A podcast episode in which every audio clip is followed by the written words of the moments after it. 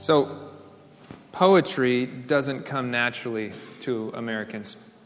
We aren't really known for our poets, nor are we known for our appreciation of good poems.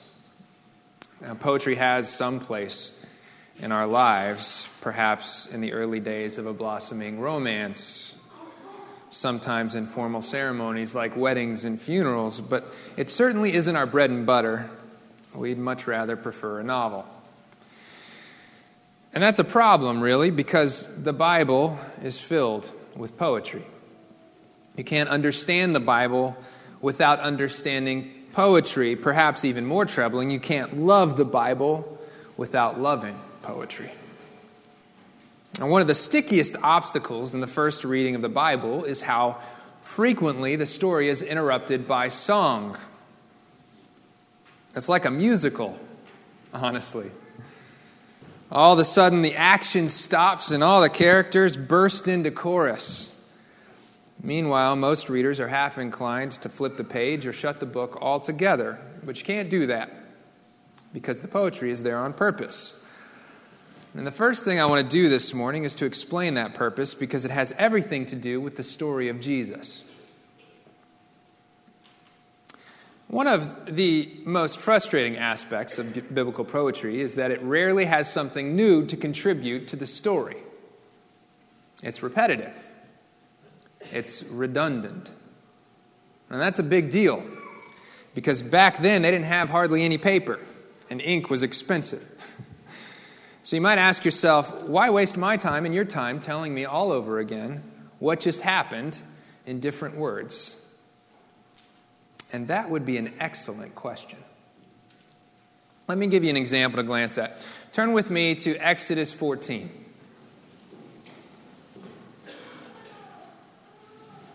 Exodus 14. We don't have time to read it all because it's a long story, but glance at the passage while I give you a quick summary.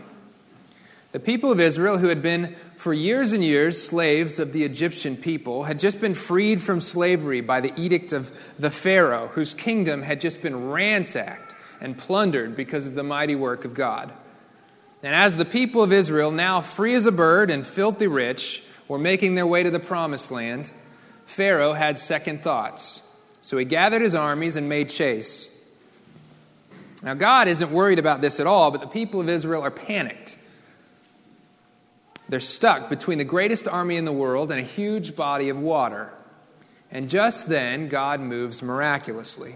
He splits the waters in two with huge walls of water on either side of a wide passage through the heart of the Red Sea. The people of Israel, awestruck by the might of God, make their way across the sea on dry land. It gets better. Pharaoh leads his armies in chase and they make their way to the center of this dry passage just as the people of Israel cross to the other side. And at that moment, God allows the raging waters to fall upon the army of Egypt. And Pharaoh's army is drowned in a moment. It's a great story, one of the best, really. And just at the moment when you expect the next chapter of the story, the people of Israel break out in song. And listen to a few of their words.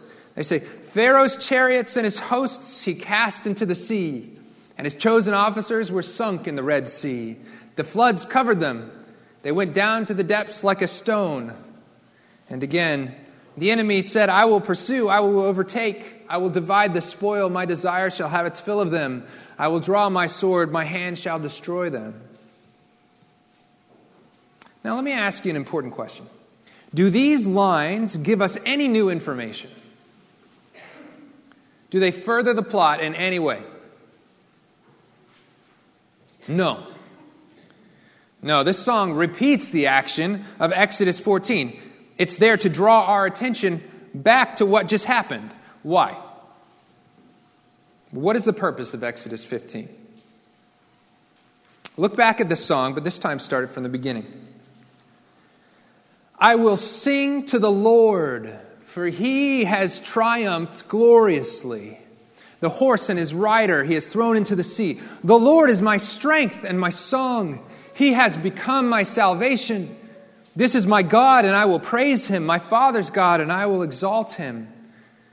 Skip down to verse 11. Who is like you, O Lord, among the gods? Who is like you, majestic in holiness, awesome in glorious deeds, doing wonders? And then focus your attention on the last line The Lord will reign forever and ever. Now, does this poem give us any new information about the plot of the story? Does it further the plot in any way? No. So why is it here? Exodus 15 teaches us, exists to teach us the meaning of Exodus 14. The song of the people of Israel exists to teach us the meaning of their rescue. We knew, we already knew that the people of Israel were safe, were safe on the other side and that their enemies were crushed by the waters. We knew all of this. But we didn't know what it meant. We didn't know that all of this was living, breathing proof that the Lord had become Israel's salvation. We didn't know that the rescue of the slaves of Egypt was living, breathing proof that the Lord would reign forever and ever. And that he would lead his people towards steadfast love, that he would redeem them and establish them and crush their enemies forever. We knew that God saved the people of Israel. But we didn't yet know why God saved the people of Israel. That's what poetry does in the Bible. Poetry a- answers the question, why? Poetry answers the question, yes, but what does it all mean? Now, the reason I bring this up is because the story of Jesus begins with poetry. Luke's gospel rests upon a foundation of poetry. Nearly every scene in the first few chapters is interrupted by song, and that's on purpose. You must read them carefully, because if you ignore these songs, you cannot understand the birth of Jesus. Because these songs answer the question, why?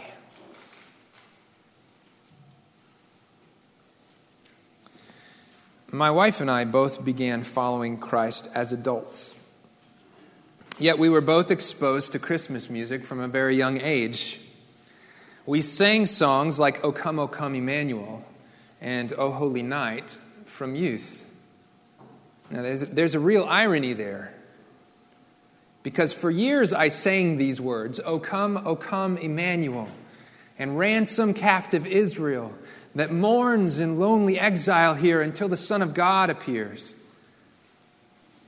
And I sang these words for years as a rebel and a fool and a wretched sinner.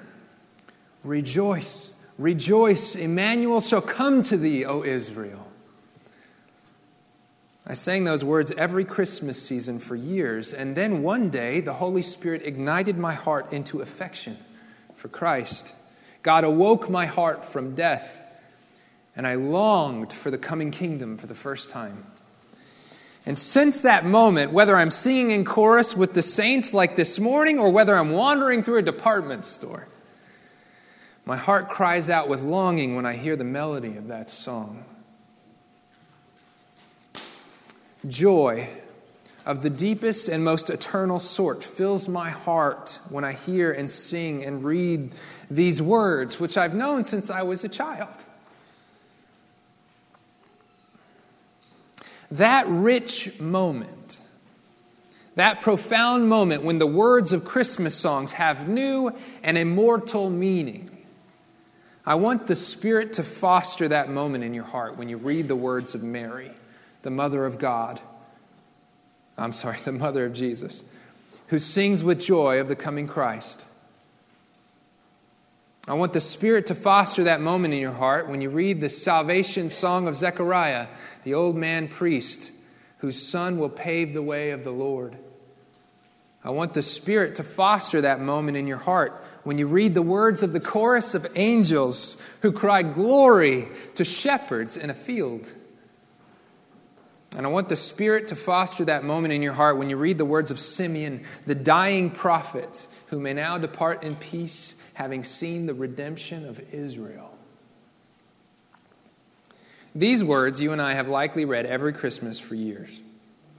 Yet their meaning is deep and profound, and these words will teach us the significance of our own rescue and the only right response to that rescue. These songs teach us the why of Jesus' birth They teach us the significance of the manger, the profound meaning of the virgin birth. They anchor the story of Christ in ancient promises and in the longing of the people of Israel for rescue. These poems are here for a reason, and you can't comprehend the significance and import of the birth of Christ without them. So, let's get into it. Turn with me to the first chapter of Luke. I want to read together. We're going to read the first 45 verses.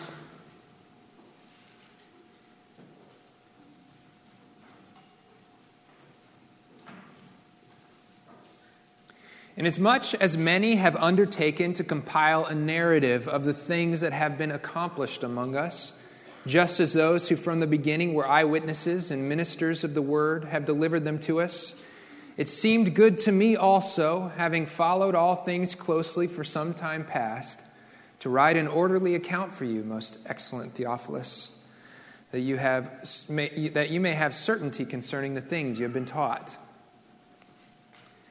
In the days of Herod, king of Judea, there was a priest named Zechariah of the, vid, of the division of Abijah, and he had a wife from the daughters of Aaron, and her name was Elizabeth.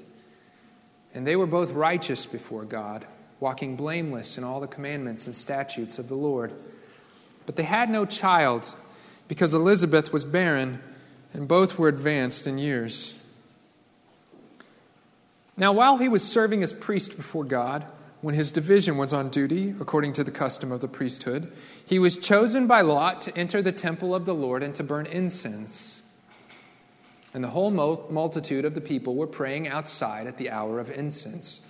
And there appeared to him an angel of the Lord standing on the right side of the altar of incense. And Zechariah was troubled when he saw him, and fear fell upon him. But the angel said to him, Do not be afraid, Zechariah, for your prayer has been heard, and your wife Elizabeth will bear you a son, and you shall call his name John. And you will have joy and gladness, and many will rejoice at his birth, for he will be great before the Lord and he must not drink wine or strong drink, and he will be filled with the Holy Spirit, even from his mother's womb.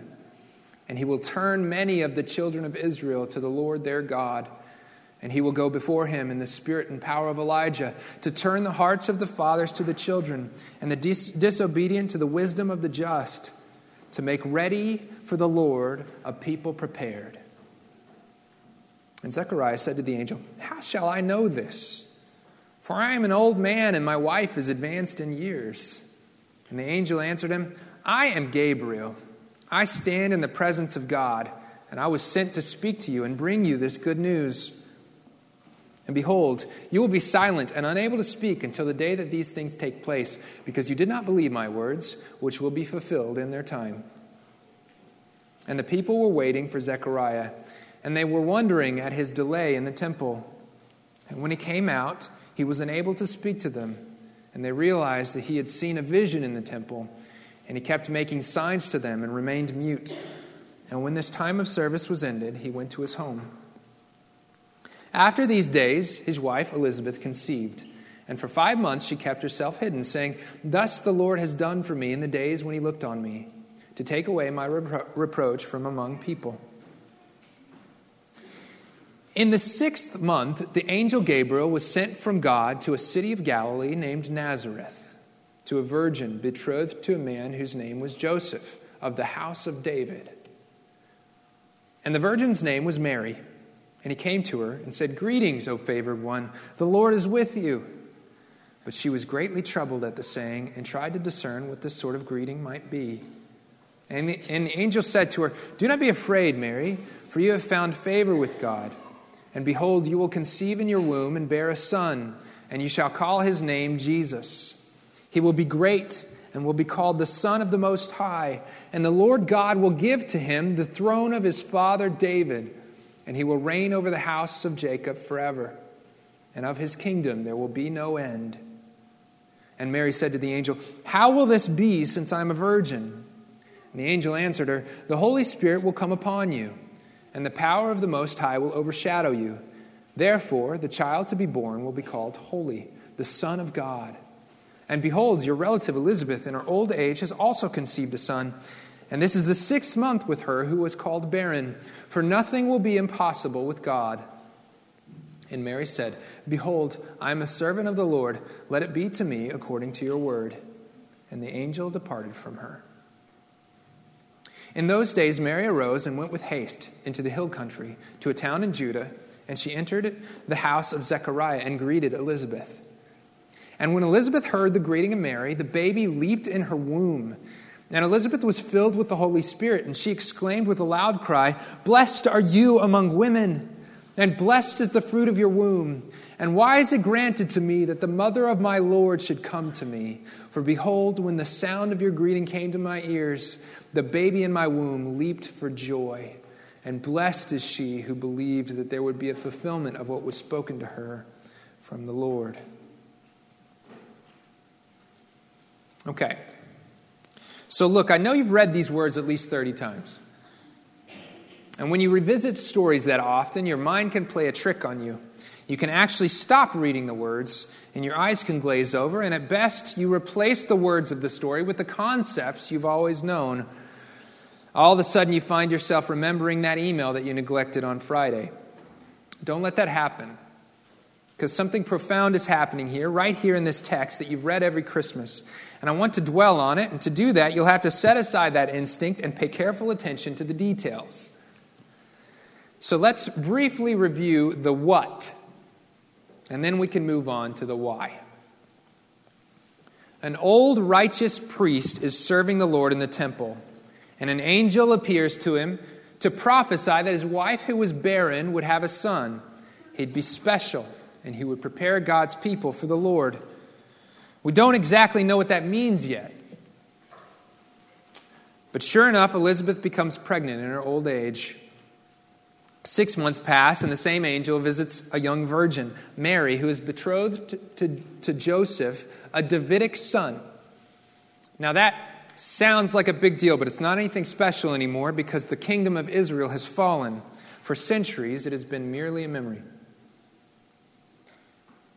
This angel tells Mary that she'll have a son miraculously, not naturally, and that he'll be called the Son of God, and that he'll inherit the throne of David, and that his kingdom would never come to an end. And all of a sudden, we understand what Gabriel meant when he said to Zechariah's son that Zechariah's son would prepare God's people for the Lord. Jesus, the Son of God, would inherit the throne of David and rule over God's people forever. When Elizabeth and Mary meet, the Spirit falls, the baby leaps for joy, and Mary sings. Yes, but what does it all mean? Why would God choose a righteous old priest to father the forerunner of Christ? Why send an angel to announce his birth? And why would God choose a young virgin stepdaughter of David to give birth to the Son of God? And if you step back, there are so many more whys. Why send a son in the first place? Why rescue the people of Israel at all? Why restore the throne of David? Why choose a young lady of social inconsequence when God could have sent his son to a royal family? So many questions. And we're, giving, we're given a startling, startlingly simple answer. Read Mary's words with me, starting verse 46. My soul magnifies the Lord, and my spirit rejoices in God, my Savior. For he has looked on the humble estate of his servant. For behold, from now on all generations will call me blessed. For he who is mighty has done great things for me, and holy is his name. And his mercy is for those who fear him. From generation to generation, he has thrown, shown strength with his arm. He has scattered the proud in the thoughts of their hearts. He has brought down the mighty from their thrones and exalted those of humble estate. He has filled the hungry with good things, and the rich he has sent away empty. He has helped his servant Israel in remembrance of his mercy, as he spoke to our fathers, to Abraham, and to his offspring forever. All right, let's take it line by line.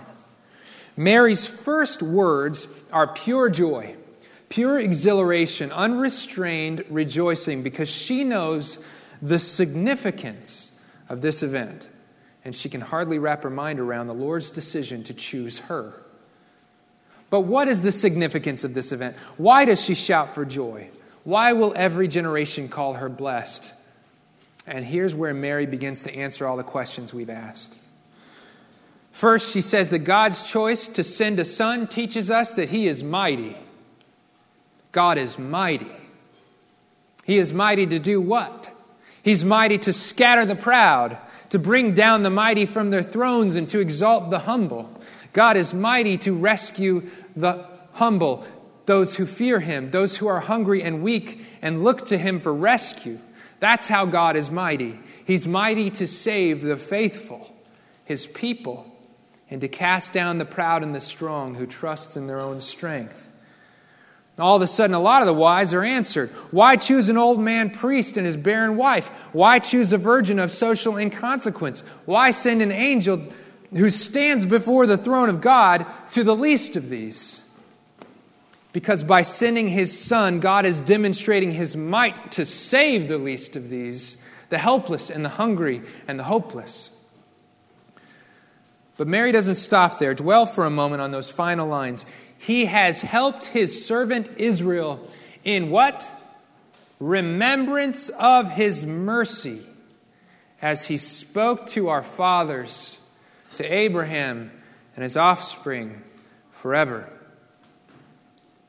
He has helped Israel.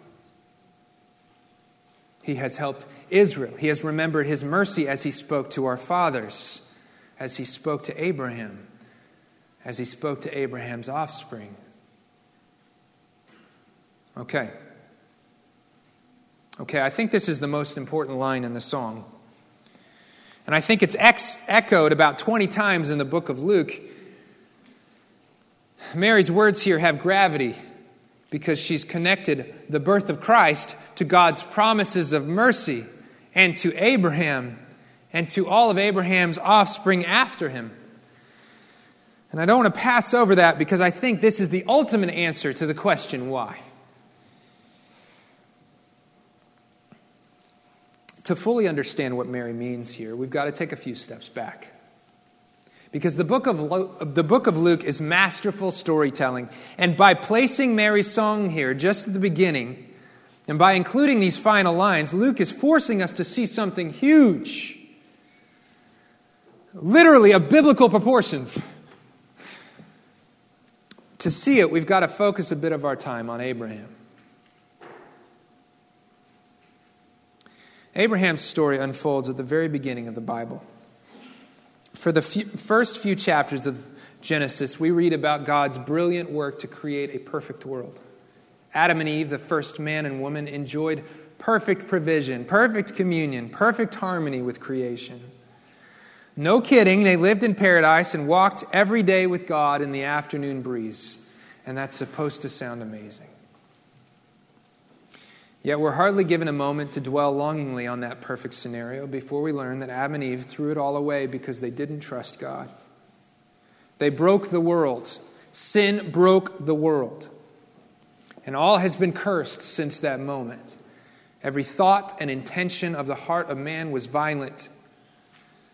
And generation after generation died hopeless and helpless apart from God.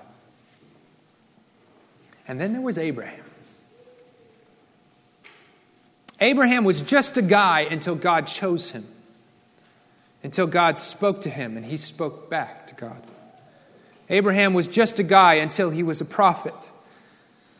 And God chose Abraham, and he promised to Abraham a people and a nation and a promised land, and, and this is important, an offspring through whom all the families of the earth would be blessed. It was a promise an unconditional promise made to Abraham, not because he was righteous, but because God was faithful.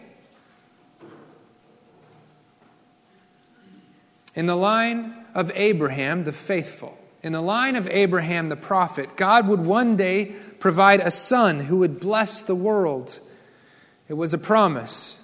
And every faithful generation of his sons remembered that promise and looked to the horizon for the coming son of Abraham, the true and ultimate prophet of God. And generations passed away, longing for the fulfillment of that promise. And it came to pass that all of Abraham's great, great, great, great, great grandchildren were slaves to a wicked people. So God sent Moses, son of Abraham, who spoke the mighty words of God and demonstrated the mighty power of God. God freed the people of Israel by the word and work of Moses. And he gave to his people the priesthood. These lost souls couldn't stand before a holy God. So Moses brought the people the word of God, which established the priesthood. And though it, he knew it was merely a stopgap, Moses looked to the great high priest who would one day come to offer final sacrifice. And he told the people that the blood of bulls wasn't enough to bridge the gap between a broken people and a holy God. But God would send a man like Moses who would rescue his people forever. And generation passed, generation after generation passed away, longing for the fulfillment of that promise. After decades in the wilderness, the faithful generation crossed over the Jordan into the promised land. And for generations, that people spiraled into sin.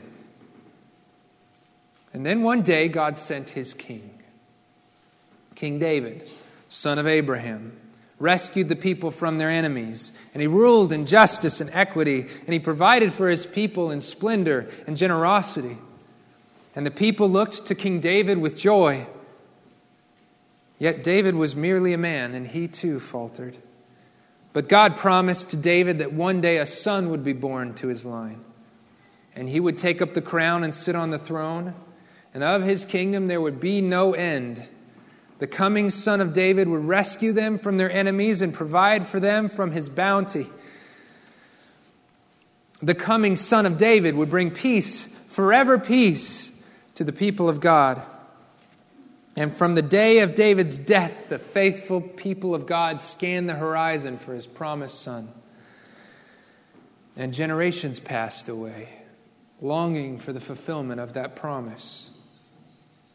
And generations were beaten and broken and enslaved and exiled. And the remnant, the faithful sons of Abraham, scanned the horizon for the promised prophet of God the faithful sons of Abraham scanned the horizon for the promised great high priest of God. And the faithful sons of Abraham scanned the horizon for the promised son of David, king of Israel. Until the day that Gabriel was sent to announce the birth of a forerunner. I want you to see something here that I think is amazing. Since the very early church fathers, the first three songs in the book of Luke have, been, have become famous. The very early Christians believed them to be so important to the story of Jesus that they gave them names. Mary's song was called the Magnificat. Zechariah's song was called the Benedictus. And the prophet Simeon's song was called the Nunc Dimittis. I'm sorry if you know Latin. I'm just guessing here. Three hymns around which Christ's birth story revolves, treasured by the church since the very beginning. Do you think it was an accident that these three songs came to God's people through a priest, a prophet, and a daughter of David? Three songs right at the outset of Jesus' story the song of a prophet who looked forward to the, in hope to the true prophet, the song of a priest who looked forward in hope to the great high priest, and the song of a daughter of David who looked forward in hope to the son of David. Remember the last lines of Mary's song? He has helped his servant Israel in remembrance of his mercy as he spoke to our fathers, to Abraham and his offspring forever. God has remembered his mercy as he spoke to our fathers the promises to Abraham and to Moses and to David. God has remembered these promises and is on the move to rescue his people. God is doing it. All the promises of God are realized in this child. That's our answer. That's the answer to the question why. What does it all mean? The priest, the prophet, the virgin, the angels. What does it all mean? It means that God is faithful and He is mighty and He is merciful. And it means that all of His promises to rescue His people and to restore the world are fulfilled in this child, Jesus. This child is God's promises, God's faithfulness, God's might, God's mercy, God's love, God's power, God's word embodied. This child is the ancient promised prophet. This child is the great high priest. This child is the king of Israel. And this child is a reminder that God is faithful to fulfill his promises always.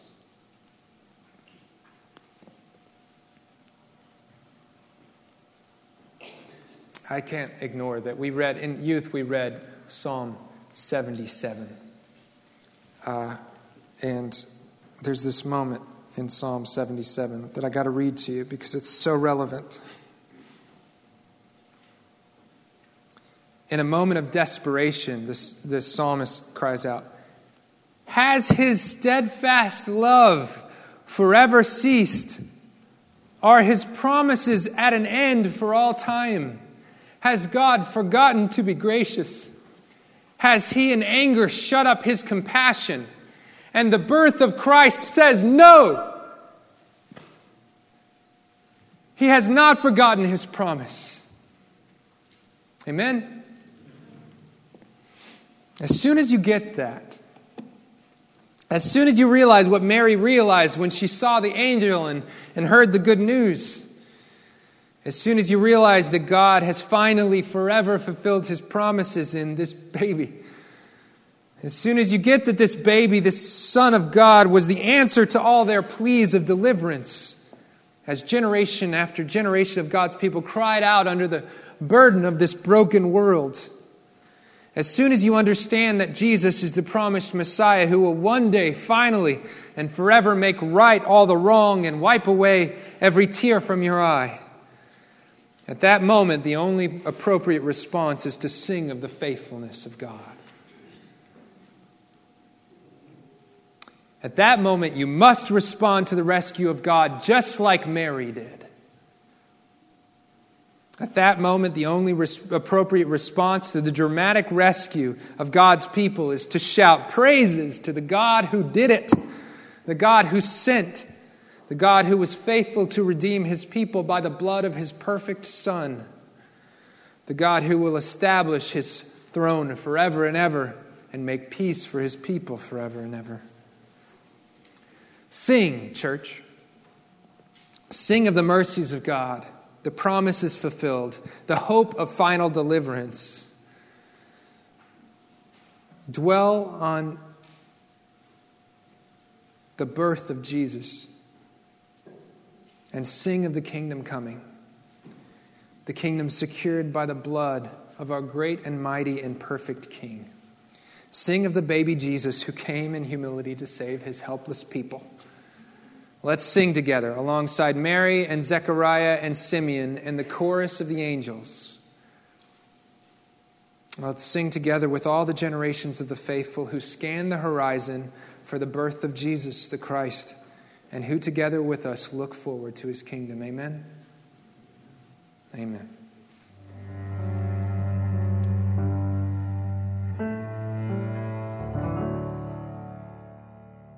This podcast is brought to you by Redeemer Church, a community of believers in Fort Worth, Texas, committed to equipping God's people to delight in God's glory and declare that glory to our neighbors and the nations. For more information, visit our website at redeemerfortworth.org.